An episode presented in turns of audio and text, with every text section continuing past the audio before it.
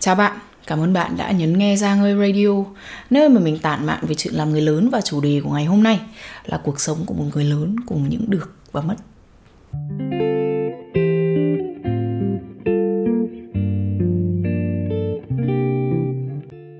Chắc chắn là phần lớn trong số các bạn đang xem hoặc nghe podcast này đều đã biết đến một câu nói khá là quen thuộc mà người ta vẫn thường nói, đó là được cái này thì mất cái kia mình nghĩ câu đó rất là đúng. Và bất kể dù bạn có để ý là suy nghĩ về nó hay không, thì sự được mất vẫn diễn ra hàng ngày.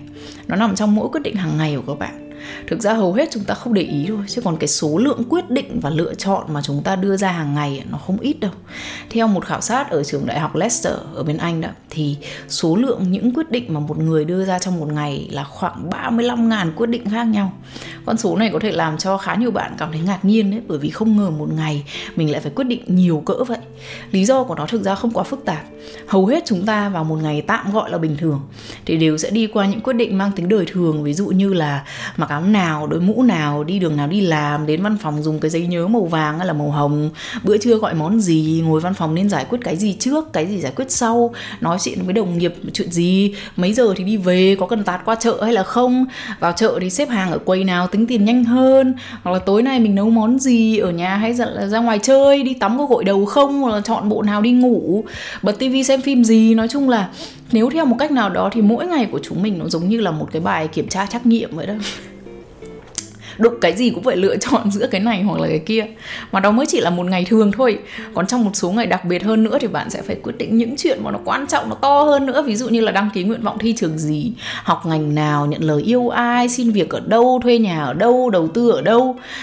Vì sao nó lại là quyết định to? Rõ ràng là vì nó ảnh hưởng đến cuộc sống của chúng mình nhiều hơn so với những cái việc kiểu như là mặc áo màu gì hay là đâu order món gì, ra dạp xem phim gì. Thế thì bạn có thể hình dung là mỗi ngày sau khi đưa ra 35.000 cái quyết định khác nhau thì bộ não của chúng mình sẽ rất là mệt đúng không? Đúng, rất là mệt. Bởi vậy cho nên cơ chế thích ứng của bộ não nó bắt đầu tìm cách để chúng mình bớt mệt. Và phương pháp của nó là tìm cách giảm bớt những thứ mà bạn phải suy nghĩ. Bạn để ý mà xem, trong tủ đồ của bạn thường sẽ có một vài bộ mà bạn mặc nhiều hơn cả. Hoặc có những người đi nhà hàng lúc nào cũng gọi cùng một món, không thích gọi những cái món mà người ta chưa từng thử. Hoặc là đối với mình chẳng hạn, thì khi mà mình lái xe mình sẽ thích những cái cung đường mà mình đã lái quen rồi. Kể cả chị Google map nhiều khi có chỉ cho mình một cái đường khác mà chị ta tính toán là đi sẽ nhanh hơn. Thì nhiều khi mình vẫn chống đối và mình sẽ lái xe theo cái đường mà mình cảm thấy đã quen rồi. Thì đây là tâm lý thường thấy của con người tìm đến những gì mình quen thuộc. Mình đã biết nó như thế nào rồi nó đã an toàn và nó đã dễ dàng với mình rồi. Thay vì thử một phương án mới nào đó thì mình lại mất thời gian để công sức để suy nghĩ này phân tích rủi ro này, tập làm quen này. Rất là nhiều công việc mà bộ bộ não có thể cắt bớt nhờ lựa chọn một cái gì đó mà mình đã quen hơn rồi. Trong nhiều trường hợp thì nó trở thành một cơ chế vận hành tự động gọi là autopilot. Cái này mình nhớ là mình đã nhắc đến vài lần trong các video của mình rồi đấy. Đây là cái cơ chế khi mà các bạn làm một cái gì đó lặp đi lặp lại nhiều lần đến nỗi nó vận hành gần như một cách tự động mà không cần quá nhiều trí lực của bạn nữa. Ví dụ như là lái xe, đánh răng rửa mặt, rửa chén, tắm giặt. Cái gì càng làm đi làm lại nhiều lần thì càng dễ trở thành cơ chế tự động. Theo một cách nào đó nó ăn sâu vào hành vi của mình. Ngày nào mà không làm những cái việc đó thì sẽ thấy hơi kỳ cục một chút từ đó thì sẽ có những người tận dụng cơ chế này vào việc hình thành các thói quen tốt. Ví dụ như là một quy trình sinh hoạt buổi sáng này vệ sinh cá nhân tập thể dục ăn sáng uống vitamin. Đều đặn mỗi sáng đều như vậy để cơ thể mình sạch sẽ khỏe mạnh tỉnh táo cho một ngày mới. Nhưng mà ngược lại một khi cái cơ chế autopilot này mà nó đã vận hành trên các thói quen xấu ấy, thì cũng rất là khó bỏ. Ví dụ mình biết có những người cứ sau mỗi bữa ăn là phải làm một điều thuốc không hút thuốc, không chịu được. Hoặc là có những người người ta quá ỉ lại vào cái cơ chế tự động trong những trường hợp mà đáng nhẽ ra cần phải suy nghĩ nhiều hơn một chút. Sự lạm dụng cơ chế tự động vẫn diễn ra hàng ngày trong rất là nhiều bối cảnh khác nhau như là đi đường này, trong công việc này, trong các mối quan hệ này, trong việc nhà này, trong cách suy nghĩ về cuộc sống. Cá nhân mình thì đã từng thấy một số người, gần như họ không suy nghĩ gì cả. Họ vận hành như một cái máy tự động thôi. Cách nào quen thì họ làm việc lạ, việc mới cũng làm theo cách đã quen, kể cả khi mà cần phải suy nghĩ phân tích để tìm ra phương án tối ưu hơn. Bởi vì không suy nghĩ thì luôn luôn dễ và tiện hơn là suy nghĩ. Cái giá của việc đó, rõ ràng là các công việc khó mà đạt được cái mức chất lượng mà năng lực của họ có thể. Thậm chí có những thứ không giải quyết được, cứ vướng mắc hoài. Thế nhưng mà phải thừa nhận là nó có cái được của nó, là đỡ phải nghĩ nhiều. Trong nhiều trường hợp thì nó cũng khá là đỡ mệt.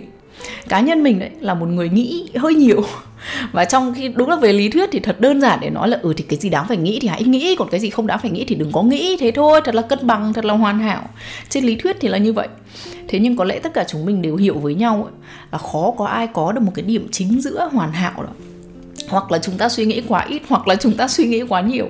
Lấy cái đầu của mình ra làm ví dụ thì đây là những cái gì diễn ra ở trong nó giả sử mình đi siêu thị mua nấm như các bạn biết thì ở siêu thị bán rất là nhiều loại nấm khác nhau cho chúng mình lựa chọn.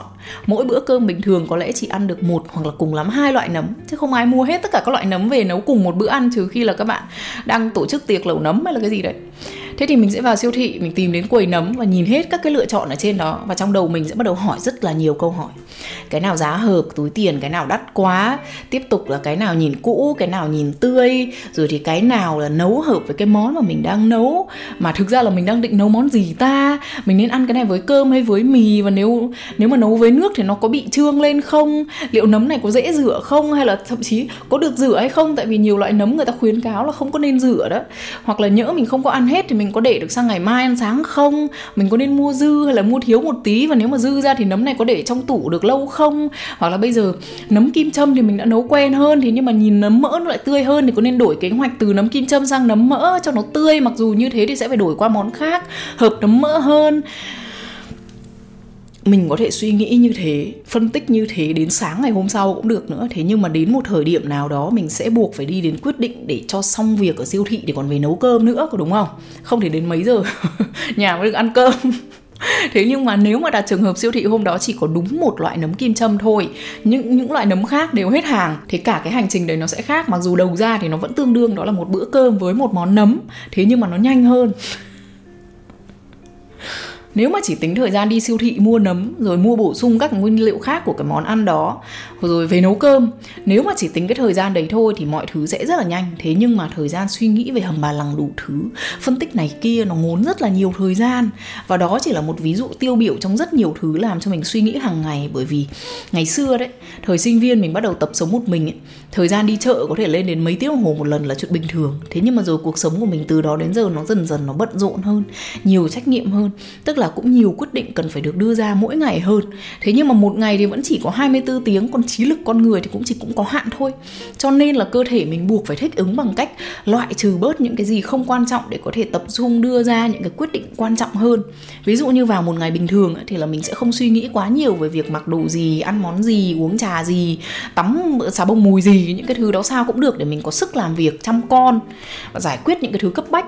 Rồi thi thoảng vào những ngày rảnh rang hơn thì mình cũng sẽ ống ẹo thử đồ, chọn món, chọn vị trà, chọn mùi xà bông, vân vân, những cái niềm vui đủng đỉnh kiểu như thế. Còn lại, muốn được vận hành một cuộc sống làm mẹ, làm vợ, làm bạn, làm việc, là một người tâm lý ổn định, không có phát điên đấy, thì phải biết đẩy nhanh, biết rút gọn, biết tự động hóa, biết tinh giản và quan trọng nhất là biết đánh đổi mình nói điều này có thể sẽ gây tranh cãi khá là nhiều và cũng sẽ không thể chuẩn xác đối với tất cả mọi người được. Thế nhưng mà mình nghĩ cái sự cầu toàn quá mức chủ yếu nó xảy ra ở những người còn ít tuổi và ít kinh nghiệm cũng như là ít trách nhiệm sống. Nghe có vẻ khá là vô lý tại vì đáng nhẽ ra càng nhiều tuổi, càng nhiều kinh nghiệm thì càng làm mọi thứ một cách cầu toàn hơn chứ, đúng không? Ít nhất chính mình đã từng tưởng là như vậy. Chưa chắc sự khó tính của mình giảm bớt khi mà mình lớn hơn, nhiều trách nhiệm hơn và nhiều trải nghiệm hơn. So sánh với hồi đi học chẳng hạn, thì mình có thể dành rất là nhiều thời gian, công sức để mình cảm thấy bị đánh gục trước một cái lỗi sai nhỏ nhỏ gì đó. Một điểm kém trong bài kiểm tra, một câu nói đau lòng nào đó mà crush lỡ nói với mình chẳng hạn vậy. Thế nhưng so sánh với bây giờ khi mà mình phải làm mẹ, làm việc, lo nhà, lo cửa, lo chăm sóc bản thân, luôn luôn là quá nhiều việc và quá ít thời gian, thì điều mà mình có được là sự chấp nhận đánh đổi, được và mất bất cứ lựa chọn nào mình đưa ra cũng có cái được và cái mất của nó. Là trẻ con có lẽ khó cảm được nhưng mà lớn rồi nó ngấm hơn. Hồi còn độc thân ấy, mình nghĩ mình bất tử, mọi thứ nó sẽ đều thật hoàn hảo. Mình sẽ là một người mẹ tuyệt vời, có một sự nghiệp tuyệt vời và có một ngôi nhà đẹp tuyệt vời và tất cả mọi thứ sẽ đều tuyệt vời chỉ vì mình sẵn sàng nỗ lực để đạt được cái điều đó. Thế nhưng rồi khi mà đi vào thực tế thì các quy tắc toán học và vật lý nó đập vào mặt mình và nó chứng minh cho mình thấy là mình vô lý. Ở đời có nhiều thứ nó có giới hạn, ví dụ như là thời gian và sức lực tất nhiên là về sức lực thì bạn có thể chăm sóc và rèn luyện, nâng cao sức khỏe lên chút chút, thế nhưng mà bạn hiểu ý mình, đúng không? Thời gian và sức lực là những thứ có hạn, không thể có nhiều hơn được. Lấy ví dụ nó như một bình nước một lít. Dung tích nó một lít và nếu mà bạn giữ được sức khỏe tốt thì nó bảo toàn một lít, không có bị hao hụt đi nhưng mà tối đa cũng chỉ có một lít thôi, không thể nào mà thêm được. Mỗi ngày bạn có một lít nước như vậy, bạn phải lựa chọn phân phối và rót vào các cái hũ trách nhiệm khác nhau. Mỗi hũ tối đa rót được một lít tương ứng với 100% thời gian và sức lực của bạn, đúng không? Đối với một học sinh chẳng hạn, thì bạn ấy chỉ cần rót 100% toàn bộ nước vào cái hũ học tập thôi. Bởi vì cuộc sống lúc đó chỉ cần có thế. Cho đến khi cuộc sống bắt đầu phức tạp hơn, ví dụ như là khi mà mình đi học thạc sĩ thì ngoài cái hũ học tập mình còn cái hũ làm thêm nữa. Bởi vì uh, tiền ai cũng cần tiền mà đúng không? Thế thì bài toán của mình là làm sao để rót vào cái hũ làm thêm vừa đủ nước để cái hũ học tập vẫn đảm bảo mà không bị ảnh hưởng quá nhiều. Nhưng vẫn buộc phải chấp nhận là cái hũ học tập của mình nó không thể đầy một lít được. Thế thì đây là khi mà tâm lý con người bắt đầu nảy sinh những cái suy nghĩ kiểu như là giá như thế này thì sẽ thế kia. Chẳng hạn mình có thể nghĩ là nếu mà nhà mình giàu hơn và mình không phải đi làm thêm đấy thì là mình sẽ đổ đầy được cái hũ học tập lên đến kết quả tối đa mà tiềm năng mình có thể đạt được khi mà dành chọn thời gian cho nó. Suy nghĩ kiểu này sẽ đặc biệt mạnh mẽ trong những cái trường hợp kiểu như là bị điểm kém chẳng hạn. Nếu mà mình không phải đi làm thì là mình đã có sức để làm bài kỹ hơn, đạt điểm cao hơn, đấy, kiểu như vậy. Và thực ra điều đó chưa hẳn đã sai rõ ràng là nếu mà có thời gian làm bài kỹ hơn thì điểm sẽ cao hơn rồi. Thế nhưng mà sự khác biệt giữa việc chấp nhận hoàn cảnh của mình và việc than thân trách phận, nó nằm ở chỗ ta chấp nhận cả hai mặt của cái đồng xu mà ta đã chọn. Ta cần phải hiểu mỗi lựa chọn của mình đều có được và mất.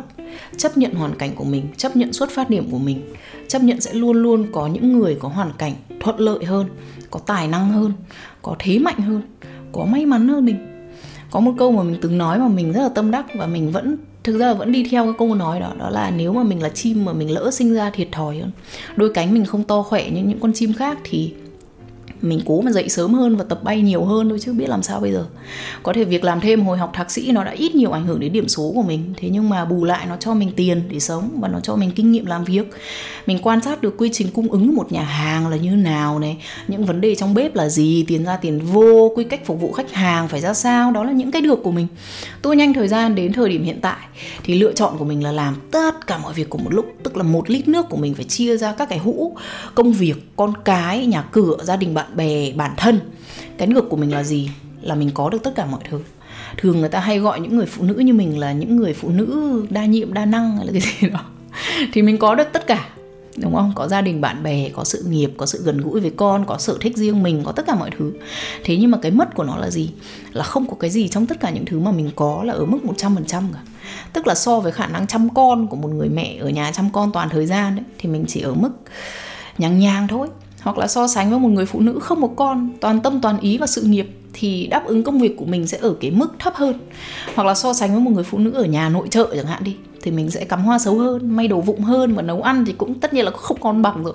Sự, giữa lựa chọn của mình và lựa chọn của những cái người phụ nữ giả tưởng mà mình vừa mới so sánh đấy, thì rõ ràng là cái nào cũng đi cùng những cái được và những cái mất của nó. Và nói đến đây thì có lẽ là bạn đã thấy rằng việc so sánh với người khác có vẻ như là cũng không có nghĩa lý gì cuộc sống là vậy đó, khi mà chúng ta trẻ tuổi và chưa có nhiều kinh nghiệm sống thì thực ra là sẽ khá là dễ hiểu và dễ thông cảm với những cái mơ tưởng tuyệt đối mà chúng ta thường có. Là rằng chúng ta sẽ trở thành những người trẻ hiện đại hoàn hảo, một người cha, người mẹ hoàn hảo, một người vợ, người chồng hoàn hảo, một lãnh đạo thành đạt hoàn hảo, sống trong một ngôi nhà gọn gàng hoàn hảo với một lịch trình tuy bận rộn nhưng vẫn hoàn hảo. cho đến khi mà chúng ta thực sự bước vào thế giới của một người lớn với những thứ trách nhiệm của một người lớn, đôi khi sẽ có những ngày chúng mình chả làm được việc gì cho nó ra hồn. Hoặc là sẽ có những ngày con cái chúng mình chả chịu ăn gì ngoài khoai tây chiên nhặt ở dưới sàn lên cả.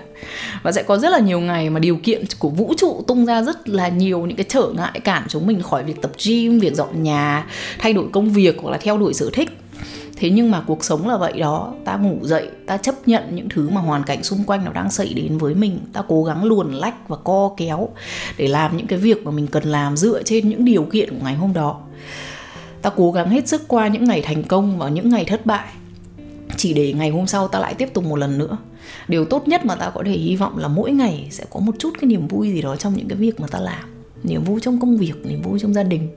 Nụ cười của con cái một cái gì đó để mình cảm thấy là việc mình có mặt trên đời này có một cái nghĩa lý gì đó. Và nếu mà bạn đang ngồi đây và bạn cảm thấy là không biết cái nghĩa lý đó của mình là cái gì cả, thì câu hỏi là điều gì trong cuộc sống của bạn đang cần phải thay đổi? Và những điều đó có những được mất gì?